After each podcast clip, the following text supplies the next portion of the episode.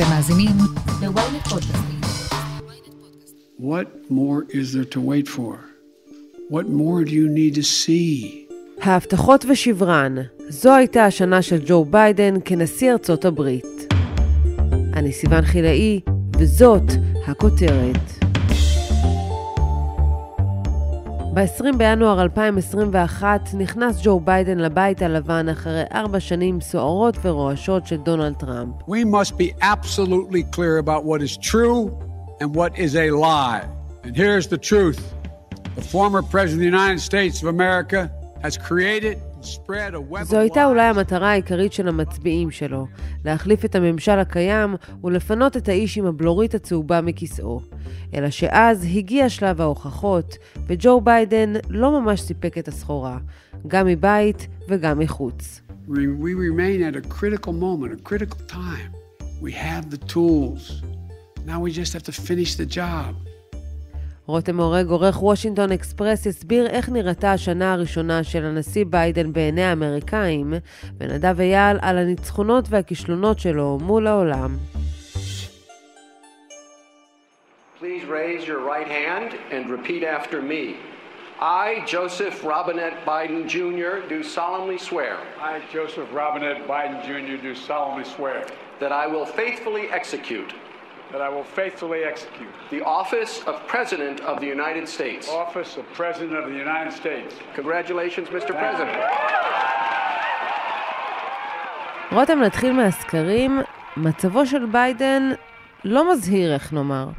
זה נכון. הסקרים בעצם מודדים אה, מה שנקרא approval ratings, כמה אזרחים מרוצים מתפקודו של הנשיא וכמה לא מרוצים. וביידן נמצא בנקודה שבה 42.5% מהאזרחים מרוצים מתפקודו. זה אולי נשמע לא מעט, אבל uh, היסטורית זה נתון מאוד נמוך. למעשה זה הנתון הכי נמוך של נשיא מכהן בתקופה הזו, כלומר שנה לאחר כניסת תפקידו, מאז שהתחילו המדידות, כאשר יוצא הדופן היחיד הוא טראמפ. I am going to be the greatest jobs president that God ever created. Remember that. טראמפ בנקודה הזו היה ב- עם אחוזי תמיכה נמוכים יותר, אבל הוא באמת יוצא הדופן היחיד.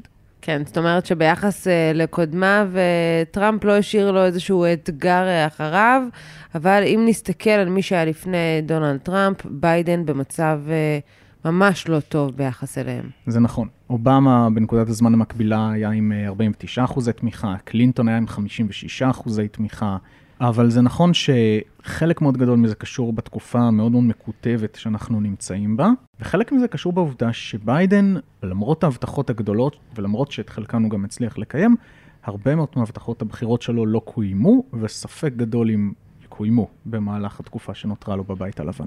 אז כן, הוא נכנס באמת עם הרבה הבטחות אה, לתפקיד הזה. איזו שנה זו הייתה עבור אה, ג'ו ביידן? זו הייתה שנה שאם השיער שלו לא היה לבן מלכתחילה, היינו אומרים עליו, זו, זו הייתה השנה שבה השיער שלו הלבין. זו הייתה שנה מורכבת. ביידן סימן ארבעה אתגרים מרכזיים לחברה האמריקאית ולעולם בכלל. אתגר בריאותי, אתגר כלכלי, אתגר אה, חברתי-אתני, שקשור ביחסי הגזעים באמריקה, ואתגר סביבתי. ונדמה שהוא מתקשה לספק תוצאות בנוגע לכל אחד מה... מהרכיבים האלה. אבל כן היו לו הצלחות, בסופו של דבר, חוק התשתיות שרבים אה, לפניו אה, שאפו אה, ורצו להעביר, ולא הצליחו, הוא דווקא כן הצליח להעביר אותו. זה נכון, ויותר מזה שהוא הצליח להעביר אותו, הוא הצליח להעביר אותו בתמיכה דו-מפלגתית, כש-19 סנטורים רפובליקנים תומכים בהצעת החוק הזו. The bill I'm about to sign along is proof that despite the cynics, Democrats and Republicans can come together and deliver results. We can do this. ועם זאת ששוק העבודה נמצא במצב יחסית טוב, עם אבטלה בשפל, זה לא מספיק מבחינת הנשיא. קודם כל, יש לו חקיקה מרכזית נוספת שהוא מעוניין להעביר. אם החוק שהוא הצליח להעביר עסק בתשתיות פיזיות, החקיקה שביידן מתכנן לקדם, שנקראת Build Back Better, לבנות מחדש טוב יותר, There's been a lot of misleading talk, which is no surprise, I guess, about what I'm proposing in my Build Back Better agenda. It's not a short term stimulus, it's a long term investment in American families. עוסקת בתשתיות חברתיות, כשבפועל המשמעות של זה היא הרחבת מדינת הרווחה האמריקאית. בריאות, חינוך, דיור ציבורי, סיוע לסטודנטים, רפורמה במיסוי. ההבדל הוא שבניגוד לתשתיות שעליהן יש קונצנזוס, כולם מסכימים שצריך לשפר את התשתיות הפיזיות באמריקה, בנוגע למדינת הרווחה, לא רק שאין קונצנזוס בין הדמוקרטים לרפובליקנים, אלא גם יש חילוקי דעות גם בין הדמוקרטים לבין עצמם. וביידן, שהיסטורית אנחנו יודעים עליו שהוא מועמד מהמחנה שאנחנו בישראל קוראים לו מרכז לצורך העניין, לא שמאל קיצוני, הוא מאמץ חלקים לא קטנים מהמדיניות של האגף הפרוגרסיבי במפלגה, בהובלה של ברני סנדרס. The American people bailed out Wall Street. Now it is time for Wall Street to come to the aid of the middle class of this country. על זה המחלוקת. כשבמפלגה הדמוקרטית נמצאים אנשים כמו ברני סנדרס, שממש מגדיר את עצמו סוציאליסט, ובצד השני ג'ו מנשין וקירסטין סינמה. I cannot vote to continue with this piece of legislation. I just can't. I've tried everything humanly possible. I can't get there. שהם, מה שנקרא באמריקאית, שמרנים פיסקלית, אה, מאוד מאוד מאמצים את האתוס הניאו-ליברלי של ממשלה קטנה, ושחוב הוא דבר מסוכן שצריך להיזהר ממנו. ביידן לא כל כך יודע איך לגשר ביניהם. וזה בעייתי מאוד, כיוון שיש לו בדיוק 50 סנטורים דמוקרטיים בסנאט, והוא צריך את כולם כדי לקדם את החקיקה שלו. נשמע קצת כמו מה שקורה אצלנו בישראל, גם פה קואליציה שנוצרה מסיטואציה אה, לא רגילה, שרצו להדיח את אה, נתניהו, כמו שבארצות הברית אה, רצו כל כך להדיח את דונלד טראמפ, ובסופו של דבר קשה מאוד לנהל ממשל בצורה הזאת. קווי הדמיון הם, הם נכונים כשזה מגיע למי מצביע. בעולם שבו דונלד טראמפ לא היה נשיא, אז גם ג'ו ביידן לא היה מתמודד כנראה מלכתחילה, אבל הרבה מאוד דמוקרטים באגף הפרוגרסיבי של המפלגה לא היו מצביעים לו. לחילופין, הרבה מאוד רפובליקנים מתונים שמאסו במדיניות של טראמפ ובאנשים שהוא הביא איתו, גם לא היו מצביעים לו. מהבחינה הזו יש דמיון. בארצות הברית בסופו של דבר הם כולם מתכנסים למפלגה אחת. כל אנשי הימין, מהמתון ועד הקיצוני, וכל אנשי המרכז-שמאל, מהמתון ועד הקיצוני, מתכנסים במפלגה אחת. המקבילה של זה, רק כדי להמשיג את זה לישראלים, אה, זה לשים את אביגדור ליברמן ואיימן עודה באותה מפלגה. זה המצב שביידן צריך להתמודד איתו, והוא צריך את כל הקשת שביניהם כדי לקדם את החקיקה, ובגלל זה הוא מגיע לשנה הזו, שחקיקת הדגל שלו, ה-Build Back Better, שגם נושאת את סיסמת הבחירות שלו, לא מתקדמת, וסיכוי סביר מאוד שגם לא תתקדם בכלל. זה מציג אותו באור שלילי מאוד אה, גם בעיני אה, היושבים אה, בכיסאות הממשל האמריקאי וגם כמובן בעיני העם. איך הוא נתפס בידי האמריקאים? אנחנו מדברים המון פעמים על, האמריקן איגל, העית האמריקאי, רב העוצמה, המרשים, המלאכותי, וביידן, בעיקר אחרי שהוא נבחר בתקופה כל כך קשה מבחינת העם האמריקאי, מגפת הקורונה והמשבר הכלכלי, ואחרי מחאות ג'ורג' פלויד, הוא היה, הוא נתפס גם בעיני חלק מהמתנגדים לו כסוג של American Phoenix. כמי שיכול לקום ולהקים ביחד איתו את אמריקה השסועה ולאחד אותה. ובניגוד למנהיגים דמוקרטיים אחרים, כמו קלינטון ואובמה, ביידן הוא טיפוס מאוד מאחה. אה, סנטור לינזי גרם, סנטור רפובליקני מהאגף השמרני מאוד במפלגה, בעצמו הוא אמר על ביידן, אני לא מסכים איתו על כלום, אבל אני לא יכול שלא לאהוב אותו. ובכל זאת, ולמרות ההבטחה הגדולה, ביידן לא הצליח לספק תוצאות לא רק מבחינת החוקים שהוא העביר, או המצב הכלכלי שהוא הצליח לשפר או לא הצליח לשפר, הוא לא הצליח להביא תוצאות בכל מה שקשור באיחוד העם.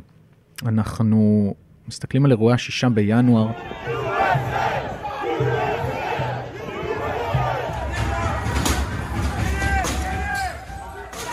שמאותם תומכים של דונלד טראמפ הסתערו על הקונגרס במטרה לפגוע בתהליך הדמוקרטי. שנה מאוחר יותר, לא רק שאמריקה חצויה לחלוטין בנוגע לנרטיב של מה בכלל קרה שם ומי בכלל אשם, אנחנו רואים שאין שינוי במספרים של מי שקונים את הטענות של דונלד טראמפ, לפיהן היו זיופים וביידן הגיע ברמאות לבית הלבן.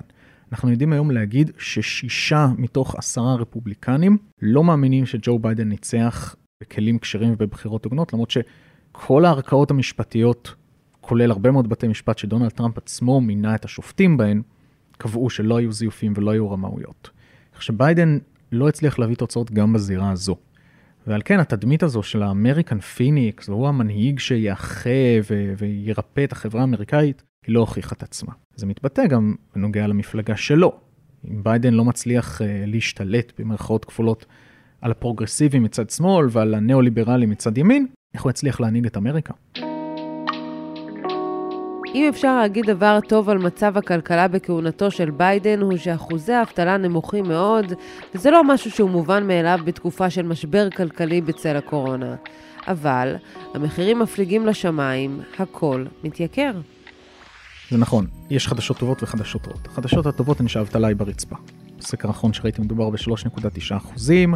החדשות הרעות הן שכמו שאמרת, המחירים נמצאים בעלייה, זו האינפלציה שמדברים עליה. בממוצע סל מוצרים הגנרי בשנה האחרונה עלה ב-7 אחוזים, שזה שיא היסטורי, לא ראינו את זה מאז 1982. זה נובע גם ממדיניות ממשלתית, שכלכלנים קוראים לו לפזר כסף ממסוקים, מה שמגדיל את הביקוש, לאזרחים יש יותר כסף פנוי, אבל במקביל גם קשור בשר... במשבר שרשראות האספקה, שאומר שיש פחות מוצרים בשוק, זה מקטין את ההיצע. ביחד זה גורם לעליית מחירים. האיזון בין הדברים האלה לא עושה לביידן טוב. כי זה נכון שאומנם יש מעט מאוד מובטלים, עדיין האזרח האמריקאי מרגיש שהוא מוציא יותר ויותר כסף בסופר, בתחנות הדלק, בחנויות הקולבו.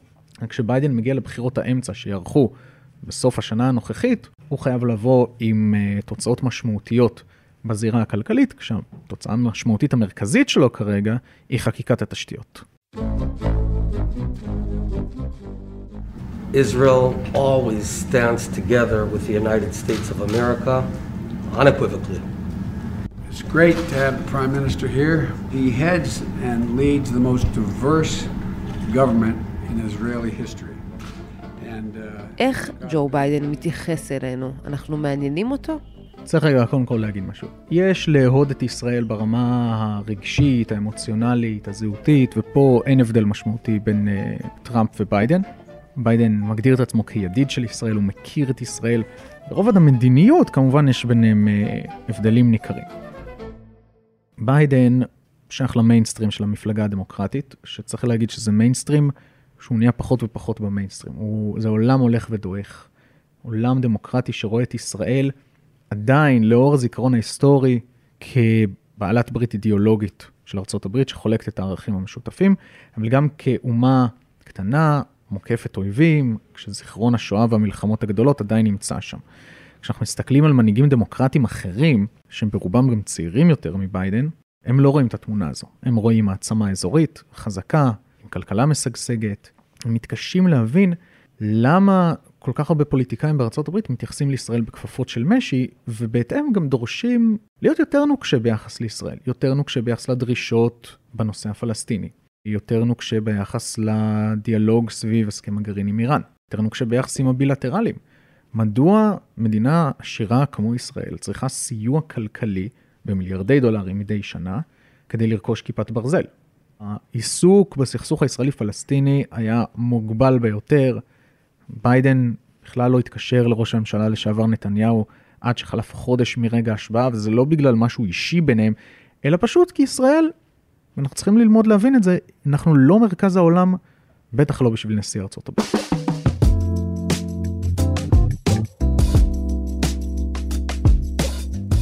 הדבר המרכזי שאנחנו צריכים לזכור לגבי ביידן בכלל, והדמוקרטים בפרט, זה שהפוליטיקה האמריקאית היא מחזורית.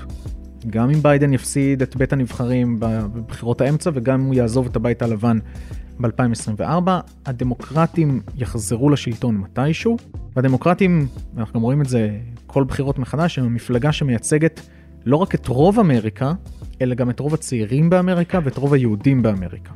ביידן וצוות היועצים שלו, כולל אלה שמתעסקים בסוגיה האיראנית, מגיעים עם הרבה רצון טוב. ואנחנו צריכים לא לנצל את זה, אבל להשתמש בזה בחוכמה. אנחנו צריכים לוודא שהמחלוקות האלה יישמעו, יובנו, יילקחו בחשבון על ידי האמריקאים, ובמקומות שבהם אנחנו לא מסכימים, לראות איך אנחנו פועלים לבד, מבלי שאנחנו מכריזים מלחמה על הנשיא האמריקאי. נדב אייל, איך היית מסכם במשפט אחד את השנה הראשונה של ביידן בתפקיד? אני חושב שזה היה מספיק בקושי, זה לא היה הרבה יותר מזה וזה לא היה הרבה פחות מזה. זה בהחלט היה הרבה יותר אה, מסודר, הרבה יותר אסטרטגי, אה, הרבה יותר אחראי מאשר המדיניות של הנשיא הקודם, שהיה כמובן אה, סוג של קטסטרופה ניהולית. אני מזכיר שאחרי שנה ראשונה בתפקיד, דונלד טראמפ כבר היה במצב שכמעט כל הצוות שלו הוחלף לפחות פעם אחת. אתה לא רואה את הבלגן הזה אצל ביידן. ביידן הוא בפירוש לא בית לבן מבולגן, והוא מתנהל לפי תוכניות מסוימות. הבעיה היא שהתוכניות האלה, סיוון, לא יוצאות אל הפועל לעיתים קרובות. וכאן אנחנו נמצאים ממש בבעיה. אוקיי, okay, um, hang on. Uh, sorry. Oh. הוא בינתיים לא מסתמן כנשיא טוב. זאת אומרת, it's not saying much, כמו שאומרים באנגלית, להגיד שזה יותר טוב מדונלד טראמפ. זה לא מספיק. וכמובן שכמו הרבה תחומים אה, שמשווים בין אה, טראמפ לביידן, גם אה, בעניין מגפת הקורונה, בעוד שכל עיני העולם נשואות לארצות הברית, איך היא מטפלת במגפה, טראמפ, איך נאמר, כשל וזלזל במגפה, אבל השאלה היא, איך ביידן מתמודד איתה ואיזה בשורה הוא הביא? או, אז אה, זאת שאלה מצוינת, כי בסופו של דבר אני מאלה שמאמינים שכנראה שדונלד טראמפ לא היה מפסיד את הבחירות אלמלא הקורונה, אה, אבל בעצם ביידן נתן את התחושה בקמפיין שהוא יביא לסוף המגפה. זאת אומרת, הבעיה הייתה ההתנהלות של ממשל טראמפ, והנה אנחנו נהיה אחראים, אנחנו נשים מסכות, חיסונים כבר התחילו, אני מזכיר, בתקופה של דונלד טראמפ. ההפך, דונלד טראמפ מגיע לו קרדיט על זה שהוא הפעיל את תוכנית החיסונים וביידן אמר, אנחנו נעשה את זה יותר מהר, יותר יעיל, ונגדיר מראש ונחזק את מערכת הבריאות שלנו. אה, בסוף מה אתה רואה? אתה רואה את המציאות. המציאות היא שהממשל בוושינגטון יכול לעשות יחסית מעט דברים במאבק במגפה, כי רוב הסמכויות נמצאות בידי המדינות ולפעמים גם בתוך מחוזות בתוך המדינות. ולכן ההשפעה של הנשיא היא לא מאוד גדולה בדברים שהם לא ענקיים, כמו פיתוח חיסון. אבל אנחנו, מבחינת האמריקנים, לא רואים איזה שינוי גדול. אני, אני לא חושב שאנשים בישראל מבינים עד כמה המצב חריף באמריקה. כרגע באמריקה יש יותר מאושפזים מקורונה מאשר בכל נקודה אחרת במגפה, כולל הימים הכי רעים שלה, כאילו בדצמבר, ינואר 2021. וזה לא רק שהם מאושפזים, יש המון אנשים בטיפולים נמרצים. ולאנשים נשבר, נמאס, כמו כמונו, הם רוצים שהדבר הזה יהיה מאחוריהם. וביידן היה זה שאמר להם, אני אנהל את זה יותר טוב. ו... ואז הם מגלים ש... את האמת. ומהי האמת? האמת היא שקשה מאוד לנהל מגפה, ופוליטיקאים לא יוצאים ממנה טוב בדרך כלל. אף פעם. מיד נמשיך עם הכותרת, אבל לפני כן, הפסקה קצרה. היי, אני משי היד, ואני רוצה להזמין אתכם לאבק פיות, פודקאסט דיסני המצליח ביותר בישראל. לא, זה לא פודקאסט לילדים. בכל פרק נצא למסע נוסטלגי בעקבות הסיפורים הכי מעניינים של חברת האנימציה הגדולה בעולם. הכוכבים המפתיעים שעמדו מאחורי הדמויות של מלך האריות, מולן, אלאדין, פוקאונטה, סביבת הים הקטנה. הצד האפל מאחורי סיפורי הנסיכות והאבירים, וגם איך המכשפות הפכו לסמל סקס. חפשו אבק פיות בוויינט או באפליקציית הפודקאסטים האהובה עליכם.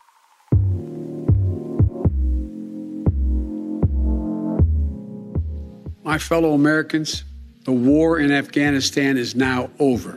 I'm the fourth president who has faced the issue. בזירה הבינלאומית, המצב של ארצות הברית לא כמו שהיה בעבר. היית אומר שביידן כשל גם פה, או שהוא קיבל אה, מטראמפ ירושה בעייתית? טוב, הוא קיבל, אבל תשימי לב, אני חושב שאני הזכרתי מספיק את אה, טראמפ, ועכשיו גם את בשיחה הזאת, אני הזכרתי אותו יותר מדי. אה, יש לנו את אפגניסטן, בזירה הבינלאומית. זאת הייתה החלטה של ביידן. בעצם גם אובמה וגם טראמפ התחייבו לצאת מאפגניסטן. אבל ההחלטה לעשות את זה בצורה כל כך מהירה, בצורת נסיגה מבוהלת, אה, מהיום למחר, בסוף, בבית הלבן קיבלו את ההחלטה הזאת. וזה נראה רע, וזה היה מבוכה לאומית, וזה היה קטסטרופה לאפגנים. ומה שהכי גרוע בזה, זה שלא, בניגוד לדימוי שנוצר בתקשורת, האמריקאים לא שילמו מחיר כל כך יקר על נוכחותם באפגניסטן. לא היה להם הרבה חיילים שם. לא מתו להם הרבה חיילים בשנתיים האחרונות. באמת, מתו כמה חיילים. זה מספר מאוד מאוד מצומצם בשביל הכוח שלה באזור. ואמריקה פה פשוט אה, נכנסה לאיזה מין ספירלה כזאת, שמתוארת על ידי היריבים של ביידן כהשפלה גלובלית. אני לא בטוח שזאת השפלה גלובלית, ושוב, אני אומר, היו פה כמה נשיאים שהתחייבו לעשות את זה, אבל זה בטח לא היה אה, מוצלח. אה, וזאת רק אה, דוגמה אחת. אנחנו רואים שהרעיונות של ביידן לגבי שיקום הדמוקרטיה בעולם, משהו שהוא דיבר עליו בהרחבה שוב ושוב, עשה אפילו ועידה, ועידת הדמוקרטיות, כאילו לנסות לבלום את המגמות הטוטליטריות של רוסיה, של סין, זה לא ממש מצליח. זה הרבה דיבורים, אבל יחסית מעט מעשים. אם אנחנו מסתכלים על איראן ועל צפון קוריאה, באיראן אנחנו רואים שהם הולכים ומתקרבים למצב של מדינת סף גרעינית, וממשל ביידן נמצא במשא ומתן איתם. לא לגמרי ברור שיש יכולת הרתעה, הממשל לא נותן תחושה שיכול להיות שהוא יתקוף. אה, צפון קוריאה גם כן זאת בעיה לא מנוהלת. Почему Украина не входит в список недружественных стран? Потому что я не считаю, что украинский народ недружественный нам народ. כמו רבים לפניו, ביידן נאלץ להתמודד מול מנהיג שלא עושה חיים קלים, ולדימיר פוטין, שבשנים האחרונות פיתח שיגעון גדלות ומנסה לקרוא תיגר על ארצות הברית. ביידן הצליח, וזאת בפירוש הצלחה לדעתי של ממשל ביידן, להבהיר לפוטין שהמערב לא יספוג פלישה רוסית לאוקראינה. וזה היה סופר חשוב, זה היה סופר משמעותי, בהנחה שפוטין באמת לא יפלוש בסוף. אה, אבל בינתיים זה נראה משמעותי. ביידן בפירוש, בניגוד לטראמפ, שלא מתח ביקורת מעולם אישית על פוטין. אני מזכיר, הוא מעולם לא מתח ביקורת אישית על פוטין, אה, וזה היה מאוד מוזר. זה גם שימש את כל אלה שטענו שבעצם הוא בובה של הרוסים. אז ביידן ממש לא נמצא במקום הזה. When I was with Mr. Putin, who has a real problem, he is uh, he's sitting on top of an economy that has nuclear weapons and oil wells and nothing else. ביידן מותח ביקורת, ביקורת ישירה, ביקורת חריפה וחותכת. אני מזכיר שביידן אמר פעם על פוטין שהוא הסתכל אל תוך עיניו והוא ראה שאין לו נשמה. אנחנו גם לא רואים איזושהי התקדמות משמעותית ביחס לסין. I think it's been a big mistake, quite frankly, for China, with respect to China not showing up. The rest of the world is going to look to China and say, what value added are they, pro- are they providing? And they've lost in the צריך לזכור שביידן קיבל בירושה מטראמפ את מלחמת הסחר מול הממשל הסיני. ובניגוד לטראמפ, שהתעסק בעיקר במחירי הסחורות, הוא מצידו גם דואג לזכויות אדם, והודיע שהאמריקאים יחרימו את אולימפיאדת החורף שתתקיים בבייג'ין בחודש הבא, כמחאה על מדיניות סין בטיבט. תראי, העמידה מול סין היא עניין שהולך להתחזק תחת כל נשיא אמריקני. למה? כי הסינים נמצאים בעלייה. והאמריקנים תמיד מחפשים נמסיס, הם תמיד מחפשים איזה אה, יריב כזה גדול, והסינים הם בפירוש יריב גדול. אבל אם אנחנו מסתכלים נגיד על, ה, על מה שקורה כרגע, אה, אני אתן סתם דוגמה, במרכז ודרום אמריקה, אז שם אנחנו יכולים לראות שיש השפעה גוברת של הסינים ממש בחצר האחורית של ארה"ב. ארה"ב רואה במרכז ודרום אמריקה את חצרה האחורית. ואנחנו רואים שהסחר הסיני, נגיד עם אמריקה הלטינית ועם הקריבים, גדל פי 26 בין 2000 ל-2020, והוא צפוי להיות מוכפל עד 2035 ל-700 מיליארד דולר. עכשיו, על חשבון מי זה? סיוון, זה לא שהאוכלוסייה שם גדלה כל כך, זה על חשבון האמריקנים כמובן. בנוסף, אנחנו גם רואים שנגיד כשזה בא לידי ביטוי למה שמכונה דיפלומטיית חיסונים, זה לא שהאמריקנים הסתערו על העולם עם חיסונים בחינם, והם היו יכולים לעשות את זה. אה, והסינים עשו הרבה יותר מהבחינה הזאת. עכשיו, באופן כללי, אנחנו נמצאים בתקופה שבה כוחה של בייג'ינג עולה, כוחה של ארה"ב של אמריקה, אם לא נסוג, אז לפחות נמצא באיזה מצב כזה, של אה, בין, בין השמשות, ולכן חובת ההוכחה היא על האמריקנים. בסך הכל אנחנו רואים שהוא מאוד ממוקד בזירה הפנימית, אה, ביידן, והוא צריך להיות ממוקד בזירה הפנימית, הוא יודע שעל זה יוכרעו הבחירות הבאות, ולא על מה שהוא יעשה ביחסי חוץ. The science is clear. We only have a brief window left before us to raise our ambitions and to raise to meet the task that's rapidly narrowing. This is a decisive decade in which we have an opportunity to prove ourselves אם נסתכל אה, על מסע הבחירות שלו, ביידן התייחס למשבר האקלים שם אה, רבות, אה, גם בתחום הזה, פיזר הבטחות ואמר שיפעל לצמצם את גזי החממה. ואם נסתכל על השנה שחלפה, אפשר לומר שארצות הברית בכיוון הנכון בתחום הזה, או שביידן מגלה שממש קשה לשנות סדרי עולם? א', היא הייתה הרבה יותר בכיוון הנכון אם הוא היה צריך להעביר את התוכניות שלו דרך הקונגרס, אבל באופן כללי, כן. צריך לומר שמי שהעלה העלה את אמריקה לכיוון מסוים היה אובמה, עם הרבה מאוד הקצאה של כסף לטכנולוגיות ירוקות וסוגים שונים של סובסידיות ודברים כאלה, שבאמת פתחו תעשייה, פיתחו את התעשייה מאוד, ובמובן הזה טראמפ לא הצליח להרוס את כל מה שנבנה בשמונה שנים של ממשל אובמה, ובכל זאת היה הנשיא של כהונה אחת. וביידן במידה רבה מאוד משחזר את הרעיון הזה. האם ארצות הברית מצליחה? גם כאן. ההצלחה שלה, סיוון, לא נמדדת בזה שהיא בעצמה תתחיל לבצע את המעברים האלה. זה מאוד חשוב, היא הכלכלה הכי גדולה בעולם, היא המזהמת הכי גדולה בעולם, אבל היא נמדדת ביכולת שלה להוביל אחרים. זאת אומרת, במה שבעצם ראינו שקרה, או יותר נכון לא קרה בגלסגו. ואני הייתי שם. האמריקנים רצו הרבה יותר, והם לא קיבלו את מה שהם רצו בסופו של דבר. זאת אומרת, הם לא הצליחו להביא את העולם לקבל הסכמות לתוכנית שתמנע פליטה של גזי חממה בצורה הרבה יותר אמביציוזית, וזה מה שהם ביקשו לעשות. ועם הפנים קדימה, איך יראו השנים הבאות של ביידן בחדר הסגלגל? טוב, דבר ראשון, אין לו באמת שלוש שנים. זאת אומרת, אנחנו נמצאים אחרי השנה הראשונה, יש לו בעצם עכשיו פחות משנתיים, עד שהוא בעצם מתחיל ממש קמפיין בחירות full time, שזה השנה האחרונה לשלטונו. השאלה הגדולה שמנקרת בארצות הברית זה האם ביידן רץ ב-2024. התחושה בוושינגטון זה שהוא לא ירוץ. אז יש אנשים שטענו שתוכנית המגירה זה שקמלה האריס תרוץ.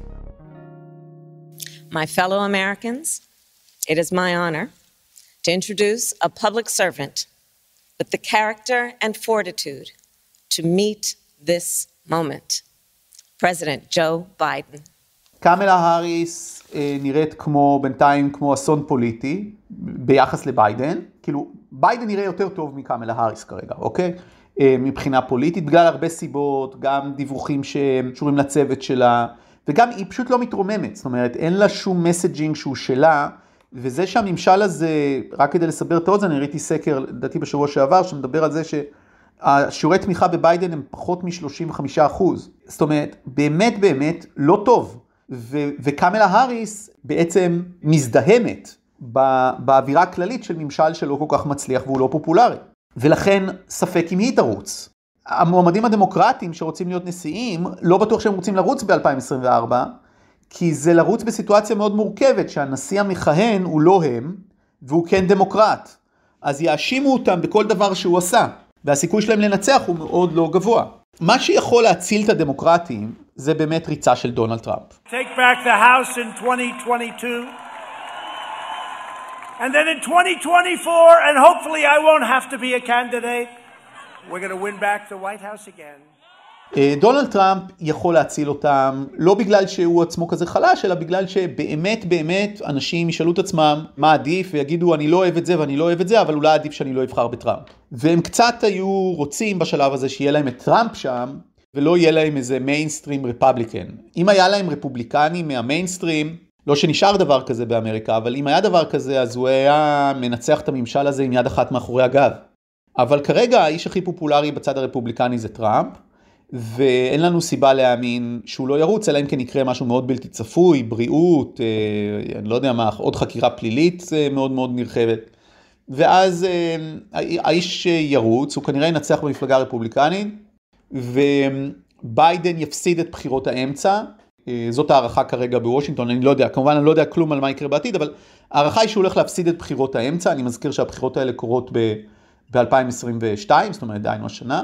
ואם הוא מפסיד את בחירות האמצע, אז אחרי זה, אה, זה יכול ללכת רק לשני כיוונים. זאת אומרת, יש, יש נשיאים שמתרוממים אחרי התבוסה הזאת, כמו ביל קלינטון ב-1998, ויש נשיאים שזה הסוף עבורם. אה, רוב הנשיאים דווקא מצליחים להתרומם, הכלל הוא שנשיא אה, נבחר לכהונה שנייה. אבל במקרה של ביידן אף אחד לא משוכנע שזה יקרה, וההפך, אני כל הזמן שומע מוושינגטון שרובם מעריכים, רוב מי שאני מדבר איתו מעריך שהוא לא ירוץ שוב. כן, אחרי שנה מורכבת אנחנו נצטרך לראות עוד אה, לאן זה מתקדם. נדב אייל, תודה רבה לך. תודה, תודה רבה. עד כאן הכותרת להפעם.